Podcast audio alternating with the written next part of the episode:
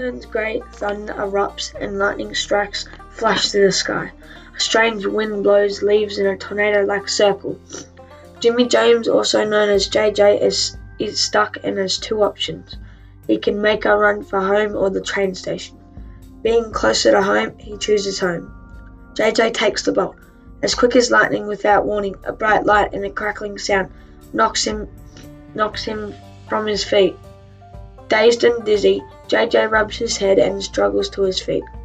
As he regains his senses and his blurred vision comes clear, he finds himself in a strange land. He looks around and his surroundings, and they are what he remembers from his history class of ancient Greece.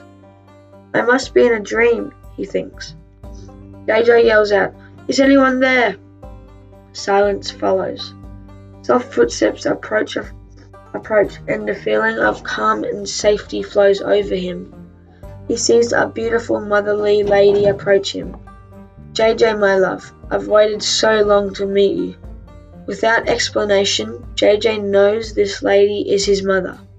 Athena, the goddess of wisdom and strategy, goes on to explain to JJ that he is her son, a demigod. JJ struggles to comprehend the enormity of the information given to him from his mother Athena. He still feels like it's a dream. How can an average boy of average height and average weight be a demigod? And what does it mean to be a demigod? His mother goes on to explain that Ares, the god of war, is out to destroy the universe and JJ is the only one who can stop him. But how can I defeat a god? JJ asks Athena. You will find within you the answers to your questions, JJ. You must you just have to believe in yourself, Athena says. You're the only one who can save the universe and ensure the future remains intact. Athena promises that she will protect him on his quest with her strengths of wisdom and strategy. You must obtain a golden apple from the garden of Hesperides. To do this, you must defeat the Ladon, a dragon that guards the garden of Hesperides. Ares has control of the Ladon and is waging war as a distraction to his quest to destroy the golden apples. On his quest to find the garden of Hesperides, JJ will need some help. He finds two travelers on the streets of Athens, Ajax and Dee. He watched the two boys steal fruit from the marketplace with ease and thought that they could help him steal and he help him steal the golden apples from the garden if he could distract Ladon long enough. With the promise of golden apples as their prize, Ajax and Dee agreed to join JJ on his quest. Secretly, they didn't think JJ would, would be able to defeat the mythical dragon Ladon. The boys set off on their quest to define to find the garden uh, and along the journey become good friends. JJ realizes that without Ajax and Dee, he would never have been able to read the map which was in ancient Greek, given him given to him by Athena. The, the journey was long and treacherous. Ares had sent thugs, brutes, and mercenaries to try and stop JJ and his friends. JJ had learned to harness his demigod powers of controlling lightning and wind.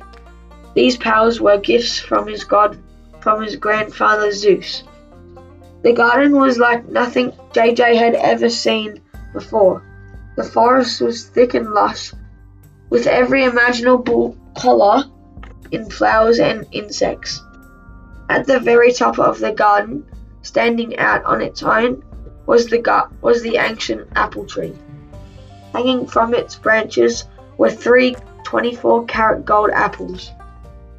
The mythical dragon Ladon was nowhere to be seen. The, the weary travellers made their way through the forest towards the apple tree. The plan was for JJ to distract Ladon whilst Ajax and Dee steal the three apples, one for each of them. Suddenly, Suddenly, there was a loud rumbling sound and the earth shook. JJ and the boys were knocked off their feet as Lydon roared overhead. They hid behind the closest tree, but Lydon ripped it, ripped the tree out of the ground, throwing JJ, Ajax, and Dee high up in the sky. They landed with a big thump. Despite despite the injuries, JJ attacked Lydon with lightning bolts and furious wind. The distraction allowed Ajax and Dee to steal the golden apples. Using his power to control the wind, JJ lifted the three of them into the air and safely away from Ladon with the prized golden apples. JJ returns to Athena with the golden apples, asking his mother how to use the golden apples to get back home to the future. Athena sh- shows JJ an, an ancient Greek ritual that opens a portal of bright light and swirling colors. JJ knows this may be the last time he'll, he'll see his mother. Athena assures JJ that their time together was only just begun. She'll need to she'll need JJ many times in the into the future to help her ensure the universe remains in, remains safe and on the right path. JJ steps through the portal with the golden apple, ensuring that he can return to any point in the past or future, wherever his demigod powers will be needed. JJ know, now understands that, that that inner belief is the most powerful strength anyone can have, regardless of being a demigod or not. Although controlling lightning and wind is pretty cool, is a pretty cool power.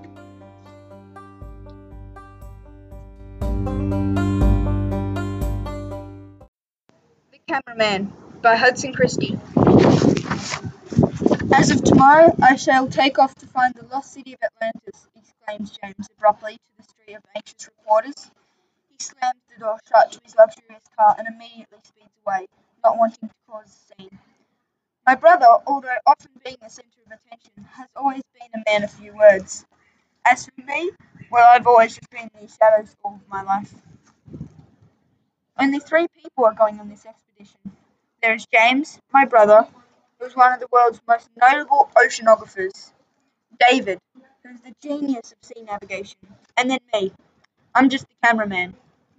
We arrive at the dock, my brother leading the way to a weathered wooden shack. What ya want, young lads? mumbles an elderly man out of the darkness of the shack. Keys to boat 319, please, sir, my brother responds. The man hands us the keys and we take off down the pier. Stopping in front of the largest boat in the dock, we trout the ramp, past the main deck, into the room we are staying in, and place our things vigorously on the bed. Scott, we shan't waste any time. Get the sails risen, commanded James, rushing outside to the dock. As I finish rising the sails, David immediately starts up the boat and off we head.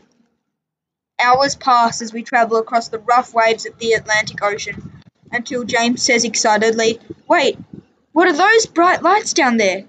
Is it really Atlantis? I run into my room, snatching my camera to film as James was rushing into his scuba gear. I roll the camera and James quickly jumps in. Yet as he jumped, he got dragged under immediately, like a rocket. James! I scream, wondering what in the world had just happened. David looks at me in absolute disbelief as tears roll, my, roll down my face uncontrollably. Stopping the camera, I collapse against the edge of the boat, reviewing film over and over in slow motion, trying to catch a glimpse of what it was. Wait, pause it right there, insisted David. Yes, do you see? The golden object in what looks like a trident, he continued as we looked at each other in astonishment. So wait, does that mean the bright light is actually Atlantis? I mumbled, still holding back tears. We waited thirty minutes for James to return, yet no hope presented itself. David and I both knew that the only way to rescue James would be to rescue him ourselves. Yet that would cause multiple challenges. In order to get back safely, we only have two hours of breathing. We immediately put on our scuba gear and brace ourselves to jump into the bright blue waves washing below our feet, aware that the same creature that took James could get us. We jump into the water after turning on the camera attached to my head. To our pleasant surprise, we weren't greeted by that creature. Yet the world of bright light from the coral glimmered towards us. Wow, this is amazing, David babbles through the microphone that allows us to communicate. Hard to miss, my eyes were drawn to a massive white gleaming castle made from huge shell pillars reflecting every colour that came from the surrounding coral. Wow, it's really better than I would have Im- ever imagined, I reply in astonishment. Close to the floor, we continue to hover above the large corals towards the front gate of the kingdom. He must have been taken to the castle, I say to David, David before getting interrupted by another voice. Who is that you are talking about? replies a mysterious voice. Wait, who are you? Where are you? I blurt in response.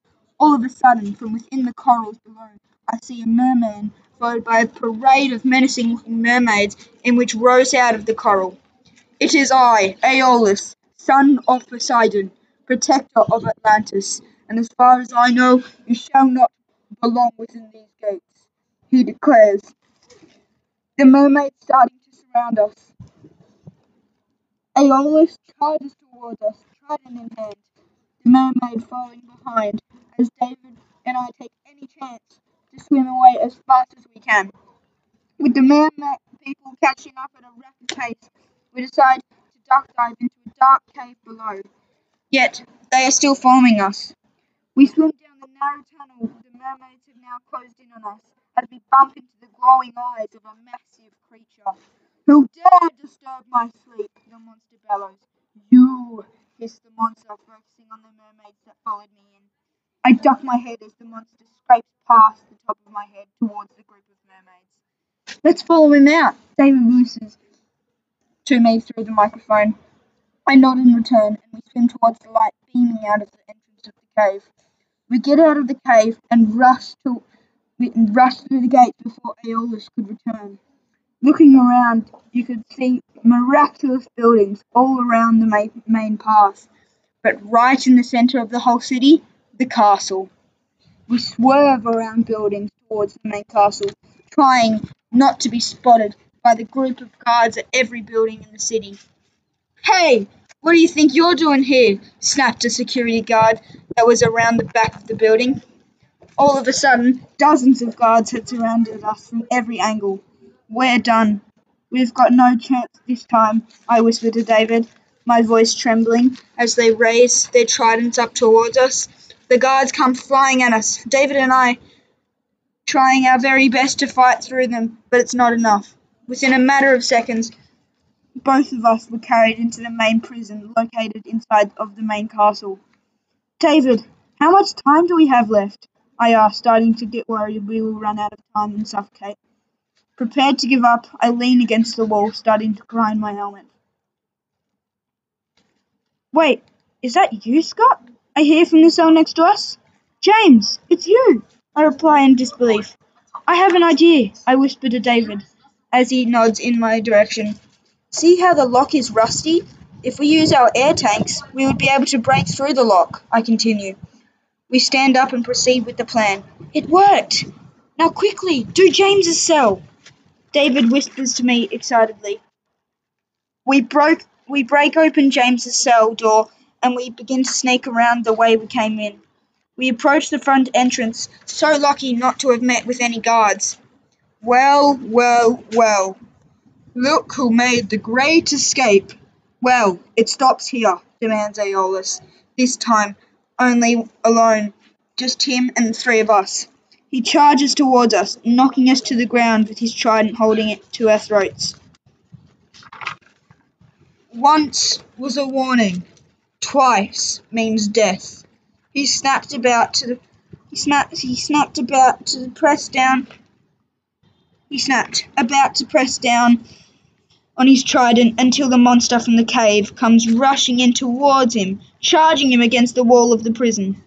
We all quickly get up and start swimming as fast as we can. We only have the span of five minutes left to get out. We reach the boat, pulling up the ladder and climbing aboard. We collapse on the main deck, taking off our helmets to get a good grasp of air. James sits up towards looking at the helmets. Wait, David, did you film the whole thing? James said, still gasping for air. Oh, yeah, I did, I replied, knowing that the whole world will finally be able to see the reality of Atlantis. The journey back was just as treacherous as the way over. We arrived back at the dock and went home, and James released the footage the, into the public. As the next day arrived, we left the house to reporters all around the front garden. James, who is the person behind the camera? A reporter asked, which was the question on everybody's mind. My brother, David. He was the man behind the camera. Tommy passed, and the sword of light. Another gloomy, bitter Monday. Tommy watching the clock run down, wishing that the bell would ring. Tommy was three when his parents died, and now lived with his grandparents. Tommy is a demigod as well. He has been chosen to be the demigod of time travel. Tommy isn't allowed to do his powers outside of Olympus, though. But only if Tom, only if people would believe in Tommy that he's a demigod. He might not get bullied as much. Tommy was leaving school after another bad day, and someone started to follow him. The guy was wearing all black, and his hood covered his face. The man started to run, and fear entered Tommy's body. He ran the other way, but the man was too quick and started to close in. The man was inches away from Tommy when he disappeared. Tommy was catching his breath and recovering from the chase when a mysterious hand came out of the bushes and dragged Tommy to a nearby doorway. Tommy was in a dark, cold warehouse, cobwebs draped everywhere, and a male voice whispered in his ear, You are safe. Tommy jumped out of his skin. Who are you? I asked. My name is Zai, and I am your protector, Zai replied. I help you when you're in trouble, Zai said. Who was chasing me? I retorted. His name was Zu, the son of the most powerful god, Zeus. And that means Zu is the most powerful god there is now, Zai stated. Why was he chasing me? I said. The reason why is because he wants your time travel power. Why? Stop asking me questions and I'll tell you. Okay. He wants it to go back in time when his dad was alive and rule and rule the world with him. Zai said. And you need to stop him. But how? I blurted out. Shut up! Zai screamed. It is called the Sword of Light. This is the only thing that can stop that can stop him. You need to go back in time, get into Olympus, and retrieve the sword. You need to do it now. And you also need this pen, Zai said. Why do I need a pen? I asked. Just click it when you're in trouble, I replied. And the travel word is light. Light! I screamed. Tommy got pushed out of the sky and landed in a swarm of little green goblins sprinting along the path. When Tommy hit the floor, the goblins stopped, turned, and attacked at Tommy. Tommy woke up and was getting carried to this massive fire. Tommy tried to free himself, but it was no use, and he knew his fate would come soon. Tommy was trying to think of a solution, and the pen popped into his head. He got it out of his pocket and clicked. A small little sword came out of Tommy, came out and Tommy was able to cut the ropes. He freed himself and started to run, but quickly got surrounded again. Tommy had no choice but to sway the goblins not to kill him. To all the goblins out there, do you speak of the sword of light? And all the goblins went silent. We do not speak of it, boy, one of the goblins said. Why not? I asked. The sword is for King Zeus in the fight of Olympus. Well, I was chosen to win it, and you will help me in finding the finding the sword. Whoever tells me where it is, you will get a reward. No one stepped forward, but two goblins. These goblins took me to the dungeons of Olympus, and all the walls and columns are made out of gold, emeralds, and rubies. The goblins were watering at the mouth. We went down a little, a little further, and there was a long, narrow walkway, and I knew immediately that the sword was there. As I tiptoed down the hall, all the goblins as I tiptoed down as I tiptoed down the hall, the goblins didn't follow, so it was all up to me. As I crept closer, I could hear rustling. I got to the door and burst in, and a huge gust of wind soared into my face. A massive three headed dog sat right in front of me. Wondering if I should leave, the dog jumped up onto his big, hairy, enormous legs and barked a horror bark. I looked back, and the goblin and the goblins were nowhere to be seen. I had to get the sword to save humanity, and I was ready. I clicked the pen, and the sword came out. I was moving left to right, but the dog was not phased. I tried to damage this humongous dog, but the sword was too short. While I was fighting the dog, I thought I was on top. The dog started to fight back. I could see its slimy, knife like teeth. I needed my puny sized sword to get bigger. And as I said that small little and as I said that, a small little ball flew out of the pen. And it was Zai. Scream the word sword of light and you will get help, Zai said. And I followed Zai, Zai's command. The sword of light, I screamed. And the scrawny sword grew into a magnificent sword. I took one last look at the dog and pierced its three heads. I have defeated the dog, and my destiny awaits. I opened the door to the sword and, and took it out of the chest. Then a huge screeching sound appeared in the tiny room, and the wolves started to creep in. I don't get out. If I don't get out, I'll be crushed. So I started to rub my hands together.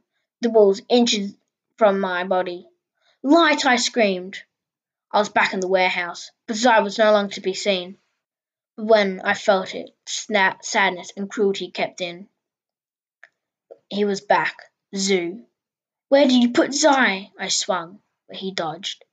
Like I'm going to tell you. I swung again, missed. On my next swing, slashed his arm, and Zoo crashed to the ground.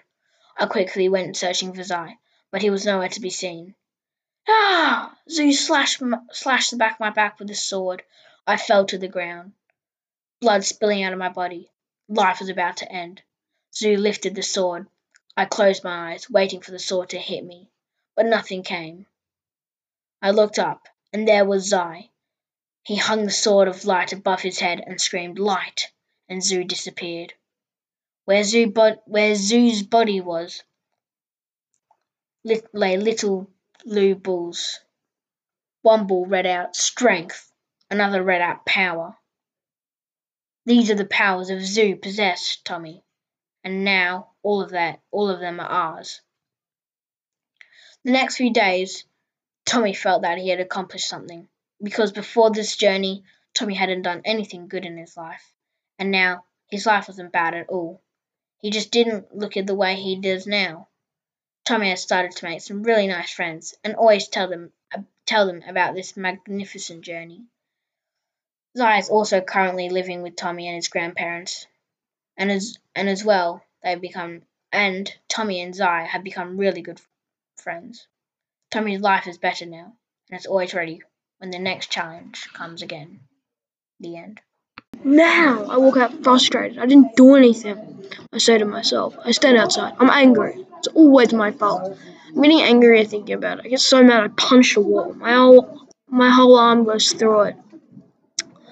I've always been the strongest in my grade. I don't know how. I don't go to, to the gym or anything. It must run in the family. I never met my dad, and I barely remember my mum. She died in a car crash when I was two. Now I live with my uncle. I walk home to my crappy apartment where my uncle and I live. I walk into the door, my uncle starts screaming at me. Why are you always breaking stuff? I always have to pay. You're a terrible child. I ignore him. I walk to the fr- to the fridge and get food before I could pick up my sandwich. My uncle punches me in the back of the head. It doesn't hurt me, but shock knocks me to the floor. I try to get back up, but he kicks me back down. After minutes getting beaten by my uncle, I can get a can of Coke and check the mail. There's a letter for me. It doesn't have an address or anything, just my name, Rodney Hood. I go to my room and open it. It's very short. It says, Dear Rodney, I have someone you have not seen since you were two. Come find me. Then there was a map, and there was an X marked that X mark that marked the spot, and an arrow pointing at me where to go. I know who that is. I grab my backpack and run out the door, but just before I leave, I smash my uncle's door down and run to my best friend's house. Who's there? yelled RJ. It's me, Rodney. He opens the door. I tell him I'm running away to find my mum. I did not even need to convince him. He runs upstairs and grabs his bag. We start to run, then he stops in his garage. What are you doing? I say. He has keys in his hands. What are we gonna walk to our destination? He opens his garage. His dad's Mercedes Benz Maybach Accelero. I laughed in an excited way. We hop in the car. We're only 15, so we don't know too much about driving. I get in the driver's seat. Otto hands me the keys, and we drive in the direction it tells us to go. First stop is the Ancient Greek Museum. We arrive at the museum one hour before it closes. We walk to the entry of the giant building. The gates were an abnormal size.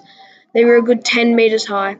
We walked in through a gap of the gates. When we were, when we walked through, we felt this weird feeling like we went to a different place, different dimension. They're already cleaning up the place. I guess they don't want any more people coming in. We sneaked past the receptionist. She did not look happy to work here. That was the easy part. Now we have to find a spot to hide for about an hour. Look over there. I look over at the statue of Hercules. We sneak over to the statue. We duck down behind the statue. We get there unseen. Hey Rodney, that kind of looks like you. I look at the statue of Hercules. yeah, I guess you're right.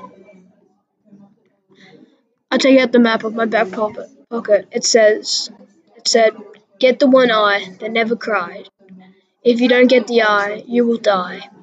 While we look at a map in a confused state, we hear a bang and a crash. We turn our head to see what it was. Everything was covered in thick red slime. Me and RJ look at each other in fear, then slowly turn our heads. We see this one-eyed beast. He is red, slimy, and scaly. He is at least eight feet of pure muscle. It's him, the one-eyed monster from the riddle. We need to get, we need to get his eye, or we die. RJ finished my sentence. The monster runs at us. We jump out the and smashes into the statue of Zeus. We look around for any type of weapon. Nothing useful. The red monster is back on its feet and ready to charge. We start to run away, but I slip on the red slime. I go straight through the wall. I go to stand up and hit my head on a pole. I look up at the pole. Half of it's ripped out of the wall. I grab my, I wrap my slimy fingers around it and rip it out of the wall. The giant eye looks at me. He turns his body to face me, ready to run me over and kill me, and starts running at me. Each stomp shakes the ground. I'm shaking in fear, but this is the but this is the only chance to kill him. I throw the pole straight through the monster's heart. It falls to the ground right at my feet. I quickly pull the eye out and get out of this place. RJ is not far behind. We run to the doors, but before we could leave, an arm grabs my shirt and throws me at the wall. That one really hurt. RJ gets thrown right next to me. The monster turns around. This isn't a monster. It's a Greek god, Keres, god of violent death. It runs at us. It picks me up like a rag doll throws me into the statue of Hercules. I can't move. My arms or legs. I can't see anything. Everything's blurry. I don't know where RJ is. RJ is. Kiri is standing over me. You really think I have your mum? I have bad blood with your dad, Hercules. I'm still trying to see what she looks like. I still can't move. I'm lying in in a broken statue of my dad. Keres lifts up his sword, blood all on it. On it. Could it be RJ's? He lifts it up, getting ready to kill me. I find the strength to dive out the way, but before he could, he hit. He before he could hit me, he drops his sword. I see RJ on his head. It a giant sword. He has a giant sword through Keres. Keres hits the ground hard. RJ and I bolt out the door as soon as we left, and I looked inside. There was no damages done. It's like we were never there. Me and RJ get in the car and drive back to his house. I walk back to mine. I find where my apartment used to be. The area is just one giant hole. How long was I gone? I walked to the gates and peered down. Workers and machines doing work in this hole. Someone tapped me on the shoulder. I turned around. There was this girl standing there. It took me a minute to realize who it was. My mom!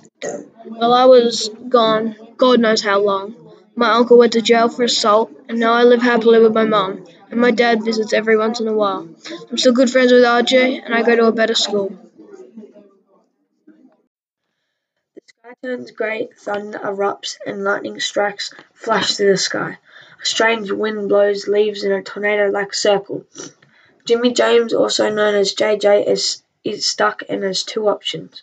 He can make a run for home or the train station. Being closer to home, he chooses home. JJ takes the bolt. As quick as lightning without warning, a bright light and a crackling sound knocks him knocks him from his feet. Dazed and dizzy, JJ rubs his head and struggles to his feet. As he regains his senses and his blurred vision comes clear, he finds himself in a strange land. He looks around and his surroundings and they are what he remembers from his history class of ancient Greece. I must be in a dream, he thinks. JJ yells out, Is anyone there? Silence follows. Soft footsteps approach, approach and a feeling of calm and safety flows over him. He sees a beautiful motherly lady approach him. JJ, my love, I've waited so long to meet you.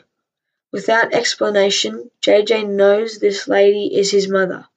Athena, the goddess of wisdom and strategy, goes on to explain to JJ that he is her son, a demigod. JJ struggles to comprehend the enormity of the information given to him from his mother Athena. He still feels like it's a dream. How can an average boy of average height and average weight be a demigod? And what does it mean to be a demigod? His mother goes on to explain that Ares, the god of war, is out to destroy the universe and JJ is the only one who can stop him. But how can I defeat a god? JJ asks Athena. You will find within you the answers to your questions, JJ. You must you just have to believe in yourself, Athena says. You're the only one who can save the universe and ensure the future remains intact. Athena promises that she will protect him on his quest with her strengths of wisdom and strategy. You must obtain a golden apple from the garden of Hesperides. To do this, you must defeat the Ladon, a dragon that guards the garden of Hesperides. Ares has control of the Ladon and is waging war as a distraction to his quest to destroy the golden apples. On his quest to find the Garden of Hesperides, JJ will need some help. He finds two travelers on the streets of Athens, Ajax and D. He watched the two boys steal fruit from the marketplace with ease, and thought that they could help him steal and he help him steal the golden apples from the garden if he could distract Ladon long enough. With the promise of golden apples as their prize, Ajax and Dee agree to join JJ on his quest. Secretly, they didn't think JJ would, would be able to defeat the mythical dragon Ladon. The boys set off on their quest to define to find the garden uh, and along the journey become good friends. JJ realizes that without Ajax and D, he would never have been able to read the map which was in ancient Greek, given him given to him by Athena. The, the journey was long and treacherous. Ares had sent thugs, brutes, and mercenaries to try and stop JJ and his friends.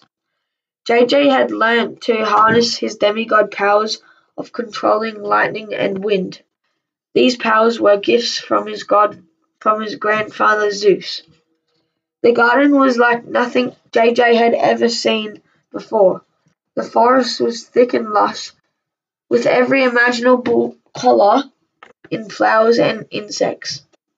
At the very top of the garden, standing out on its own, was the was the ancient apple tree. Hanging from its branches were three 24 carat gold apples. The mythical dragon Ladon was nowhere to be seen. The, the weary travellers made their way through the forest towards the apple tree. The plan was for JJ to distract Ladon whilst Ajax and D steal the three apples, one for each of them.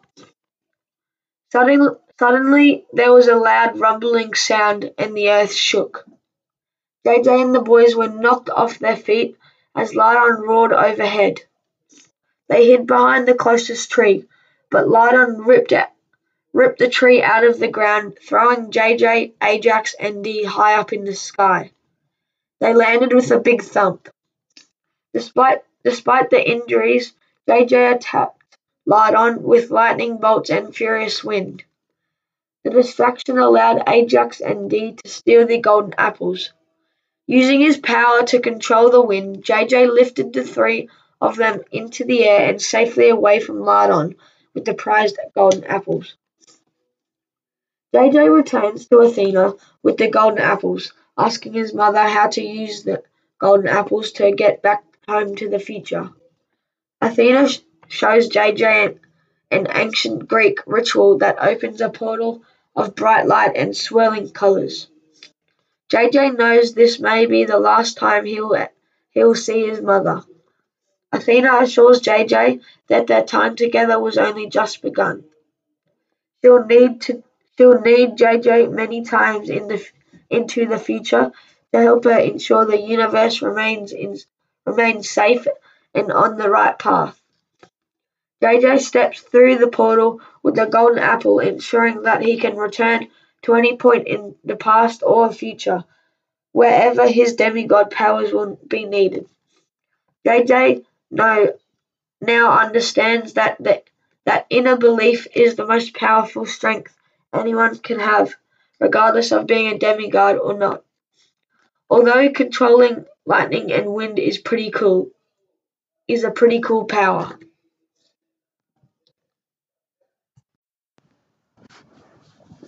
Year 7 podcast, attempt 383. I ran down the alleyway, the creature hot on my tail. I was concerned. He was about to lunge, with his mouth ready to take a bite. An unexpected arrow came shooting from the sky overhead and hit him in the temple, leading him to fall to the ground. I raced home as fast as I could. At 15 years old, I'm currently getting homeschooled. My mum is planning on sending me to a camp for ADHD and dyslexia. I don't know much about the camp. All I know is that it is special. Two months later, I stepped into the car. My mum waved, but I just ignored her and put my seatbelt on. Are you ready? said Spinelli. Yeah, I mumbled. Spinelli seems to know a lot about this camp for a doorman. Eventually, we stopped outside an archway. In big bold letters, it read, Camp Half Blood. I got, I got out of the car and walked through the archway. Spinelli followed. I was greeted by some sort of half goat. I jumped back in fear, but Spinelli kept walking. Welcome to Camp Half Blood, Adonis, he said. I kept on walking and saw what felt like some sort of a mystical land full of people training with swords and bows, and majestic half horses were racing on the sand. A boy approached me. Hi, my name is Lexius, and I am camp leader here at Camp Half Blood. Follow me. I followed him to a row of cabins. He put me in cabin four, which had a bucket of arrows and bows out the front. I walked in and saw a tall guy lying down on the top bunk. I am Lucas, son of Apollo, he said. This is cabin of Apollo, said Lexius. Am I? And before I could finish my sentence, Lucas quickly said, Yes, you are son of Apollo. There was a highway of thoughts in my head now. Spinelli and Lexius left the room. I lied down on my bed and drifted off to sleep to avoid getting a long conversation with Lucas. Suddenly, a horn blew and I shot out of bed. Me and Lucas rushed outside, and one of the half men, half horse yelled, All students, gather around the logs. We all walked over and sat down. We will split up into teams of two and play Lantern Stalk, a game of stealth. Lucas looked at me, and quickly I knew he was asking to team up. I nodded I nodded at him and looked back at the camp leader. Get into dues and go into the armory shed. The lantern will be somewhere in the woods. I will blow the horn again for the start of the game, and I will blow it three times for an emergency. Lucas and I bolted to the shed, and we both grabbed a bow and arrow and walked into the woods. We sat behind a bush and watched all of the sword fighters battle. Lucas pulled back his bow and released the arrow. I peered over the bush. Lucas hit someone clean in the arm and they hit the dirt. We then walked to the next bush. I pulled back my bow, took a deep breath, and released the arrow. I hit a guy in the leg and he fell in pain, screaming. The horn blew three times and we all ran over to the boy. It was Percy Jackson. Goosebumps ran down my arm. The half horse pulled me aside. You are not safe here, he said. Why? I replied. Poseidon is angry. I looked at the waves and they were at least ten feet tall. Spinelli grabbed my arm and we ran back to the car. What about my stuff? I said. It's gone, replied Spinelli. How can I get Poseidon off my back? I said. You must prove yourself to him by conquering one of his enemies. Lucas hopped in the car. I'm coming with you, he said. You can't, said Spinelli. Lucas refused and put on his seatbelt. To persuade Poseidon, you must kill the Typhon. The hands and arms of him are mighty, with wings as sharp as Zeus's bolt. And up from his shoulders there are a hundred snake heads. He is fierce and aggressive. He is the king of all monsters and will kill anything he can see living. So, are you still up for it, Adonis? he said. I guess, I replied. The Typhon is at the top of Mount Colgeo. Kill him and take his sword. Sword. First, you must get past the dragon to get him. We eventually came to a stop. In front of us was Mount Colgeo. There was no pathways or steps, just a steep hill with trees and bushes. Me and Lucas hopped out of the car. Are you are you coming, Spinelli? I, I said, no. But if you get into trouble, blow this horn immediately. I grabbed the horn and we started our trek. Left, right, left, right. I said to myself to take the pain away from my knees, but it wasn't doing much. Lucas seemed fine. We didn't really talk. We only focused on the task at hand until it got extremely awkward, so I said, What's the plan? Stay far from the dragon and slowly hit him with more and more arrows until he hits the dirt, he replied. We kept on walking until we came across a cave. It was dark and cold, but we proceeded to walk through the entrance. I heard a little growl about ten meters away. Suddenly a flame blew up and the dragon awoke and the dragon awoke. Run! Lucas shouted. We ran and ran until we got to the entrance to the cave. I looked over my shoulder and the dragon was catching up. Suddenly his chain pulled tight. Lucas shot two arrows at the dragon. Bullseye! Lucas hit the dragon in the eye and the dragon roared in pain. He tried to break the train, but he was not strong enough. I pulled back my bow and shot the arrow. I hit the dragon in the dirt. I had hit the dragon in the head and he hit the dirt in pain. We kept walking up the hill. I saw the majestic monster sitting on the top of the mountain with his eyes closed. Lucas pulled back his bow and released the arrow. He missed. The monster's eyes lit up and he charged at me and swiped me in the head. I rolled over and hit a tree. I felt like closing my eyes and giving up. I used all my energy and blew the horn. I waited and waited for some sort of help. Lucas was, Lucas was struggling as well. The green grass below me was laid red. The smell of flowers was now the smell of smoke and blood. I could no longer open my eyes. I looked up at the monster one last time. Suddenly, some white creature came out of the sky. I took a close look. It was Spinelli. He had luscious white wings with a sword of gold. He flew over me and dropped some sort of liquid. I shot up and instantly felt better. I looked at my knees and all the wounds were healing up. I pulled out an arrow and shot it at the monster. He looked hurt. The monster blew fire at me, but I dodged it, and Lucas hit him with another arrow. Spinelli threw his sword towards me, and I caught it. I ran up the mountain. The monster was focused on Lucas, so I threw the sword at the monster's back. The monster screamed in defeat.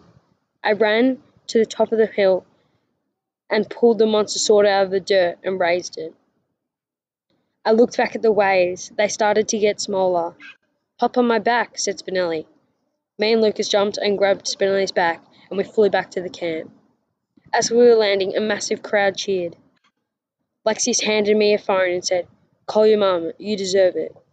I rang her up and had a long chat about how good it is at Camp Half Blood. Percy had a massive cast on and was in a wheelchair. He patted me on the back. Not bad, young blood. Not bad.